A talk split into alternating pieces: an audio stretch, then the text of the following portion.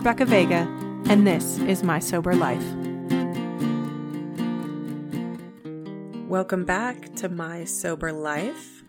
I'm so glad you came back. Thank you so much for being here. I think today I'm going to tell one of the hardest stories for me. It's a story about abuse and so I want to say that up front as a trigger warning, just in case there's anybody out there who is actively suffering from that or has some trauma that they're going through. I don't ever want what I do to be harmful. So I'm letting you know that up front. When I was 13 years old, my parents gave me a dog for my birthday. Well, they didn't give me an actual dog. They gave me a dog bowl, a collar, and a leash, and I think maybe a book. And my response was, I hope this means we're getting a dog and these are not for me. And I remember that is the first time I ever made my dad belly laugh really hard, really laugh. One of the first experiences where I found out I could be funny. That's a separate story, but that was very strong in my memory because of that.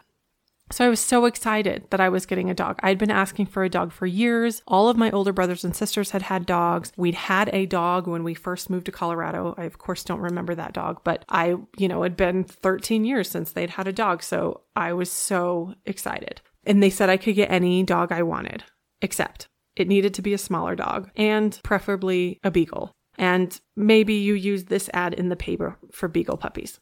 And so I did it. I did it all. I made the call. I called the farm and spoke to the farmer myself. I remember him telling my parents that I sounded so grown up, and I just thought that that was the coolest thing ever. I asked a lot of questions. When were they born? Are they purebred? Will we get papers? We weren't planning on breeding, but you know, these are all the questions you're supposed to ask. So we like what we heard. The price was right. So we go out to the farm to pick out our puppy. And this little girl, puppy, her name became Pepper. And I finally had the dog all to my own. I loved her so much. I wanted to sleep with her every night, which of course I wasn't allowed to. I helped feed her and walk her and pick up after her mostly. And I taught her tricks. I taught her to sit and shake and lay and stay. And it was everything I ever hoped for. And so the farmer, when we were getting ready to go, beagles are well known as barking dogs. They love to bark. And so he said, in order to train them to stop, all we needed to do was start by just yelling no at her. And if that didn't stop it, then we were to take a rolled up paper or magazine and smack her on the nose with it and saying no. And he said a few times of that, and she should stop barking. Fairly common training technique at that time. So I was often alone growing up because my siblings were so much older than me. And by the time I was eight, they were all out of the house.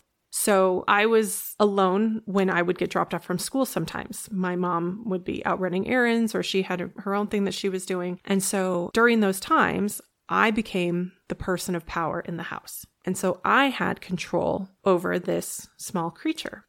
And the first time that she made me upset, I took up a rolled paper and I smacked her in the face. And she cried out legitimately in pain and fear.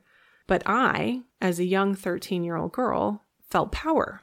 So I did it again and again. And on numerous occasions, there were times when she did nothing wrong. I had just had a bad day, or someone was mean to me, or my parents weren't letting me do something. And so I took it out on her. And in doing so, I made her mean. Over the next couple of years, I hurt her whenever I felt sad or angry or frustrated or scared.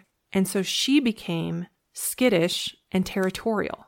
She would snarl and bare her teeth at you and growl if you got too close or pushed to her. When she would eat, she was incredibly territorial around the food, and you could not get anywhere near her or she would bite you. There was no question. She bit me more than once, and she bit one of my nieces once. That almost was the final straw. We almost got rid of her after that. And she could be so sweet, but it really would take her no time at all to switch and flip. The question we all ask ourselves is why? Why would I do that to this poor young puppy who I supposedly loved? Why would I hurt her like that? And the saddest answer is the truest answer. It was all I knew. When I misbehaved or didn't listen, I was spanked. If I talked back or had a smart mouth, I was hit. If I had a wrong look on my face or didn't react the way that I was, quote, supposed to, or maybe I was in the wrong place at the wrong time, I was kicked. For as long as I can remember, until about age 15, 16, I was verbally and physically abused as a form of discipline.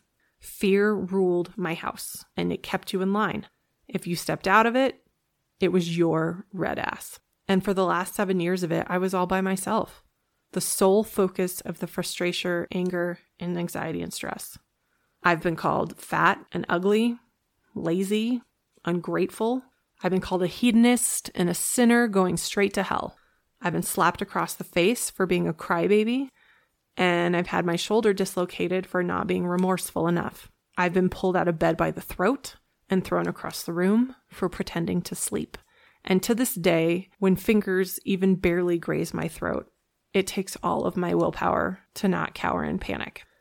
So I thought, as a naive, sheltered young girl, that this is how we treated things and people when we were upset, even though we loved them. So I, I beat the dog. And I feel so bad about that because she didn't know what was going on. It's such a confusing thing to be punished regardless of what you do. When your punishment relies wholly on the mood of the other person, it is completely unpredictable. You don't even seem upset, would be something that would be said to me if I was in trouble, if I wasn't crying. So the next time I made sure to act upset. Oh, you're such a crybaby. Okay, so which which is the right way? How am I supposed to be? Just tell me what to do and I will do it. I just don't want you to hurt me anymore. For the better part of the last whew, four decades, I have been afraid. I've been afraid of failing or succeeding. I've been afraid of letting people down or living up to or exceeding their expectations. I've been afraid of what people think. I've been afraid of gaining weight, losing weight, making the wrong choice, making the right choice, risking it, playing it safe. I didn't know how to trust myself. Every time I made a decision, it was the wrong one, and I was punished for it. This is a terrifying way to live. And it's so hard because even though we are born with an inner voice that should be able to guide us, when you follow it and you're punished for it, then you start to quiet that voice, quiet that instinct, and say, shh, shh, shh, shh. no, no, no. You don't know what you're talking about because out here, I'm getting in trouble and I feel like a failure all the time. Quieting that voice is dangerous. That gut instinct is now what I wholly rely on to guide me in my day to day choices. But man, did I have to dig so deep. I had buried that instinct, that intuition under years and years of guilt, anxiety, stress, and scarcity. Trying to find it again was at one point I was like, I just don't have it anymore. It just petered out and doesn't exist. I've spent so much time and energy drowning it that it's gone. But that voice, that intuition that every single person has is vital to knowing yourself. You need to be able to take that deep breath and feel within your body is this the right move or the wrong move? I know that feeling now so acutely that I can picture myself in numerous situations, particularly in the high school and college years, where my internal alarms were ringing loudly that this is a terrible idea. Do not do this thing. Get out of here now. And I was just quieting that voice and saying, Mm-mm, everybody else is doing it, and I'm not going to be left out. I'm doing it man, there are a lot of times that I wish I had listened to myself. Obviously, at this point in time, I can only look back and say, well, I had to make those mistakes to get to this point. And it's really easy to say that now. But I do wonder if I had just made this choice instead of that choice, if I had trusted myself and gone this way instead of that way, if someone else had trusted me that I knew what I was talking about instead of steamrolling me and saying, nope, nope, this is what you're going to do, where would things be now? where would I be now? Who would I be now? Would I still feel as comfortable and confident in my own skin? Or would I have gotten there five years ago, 10 years ago? Would I have already been there instead of having to go through some really hard stuff to find my way here? But the bonus about all of that work is that it never stops. Even now, even though I've been working on this for more than five years, and then the added bit of the clarity of sobriety, I will always be doing this. I had a major situation in my own personal life, a true reckoning of what am I doing and do I want to keep doing that? And man, I had to really feel in my body like, what is the right way to do this? Which direction do I go? Do I trust my intuition on this and believe that I can make this happen? Or do I fall back into the same patterns that I always have and make the safe decision and keep suffering for it? So it will be a forever thing. It will be a forever thing to connect with that intuition and not be that scared girl who hurt that poor dog. When I think back about her, she was me and I was her. We were the same being punished for things we didn't understand, but still loving the punisher because it was all we knew. Pepper eventually got bladder cancer, and we had to put her down. For most of her 13 year life, she had been a great dog, but the damage that I did those first couple of years could never be undone. And as I held her those last few moments, she was trembling at the vet. She hated the vet, and she was shaking so bad. And I just sobbed and said, I'm sorry. I'm sorry. I'm sorry. I hope she forgave me.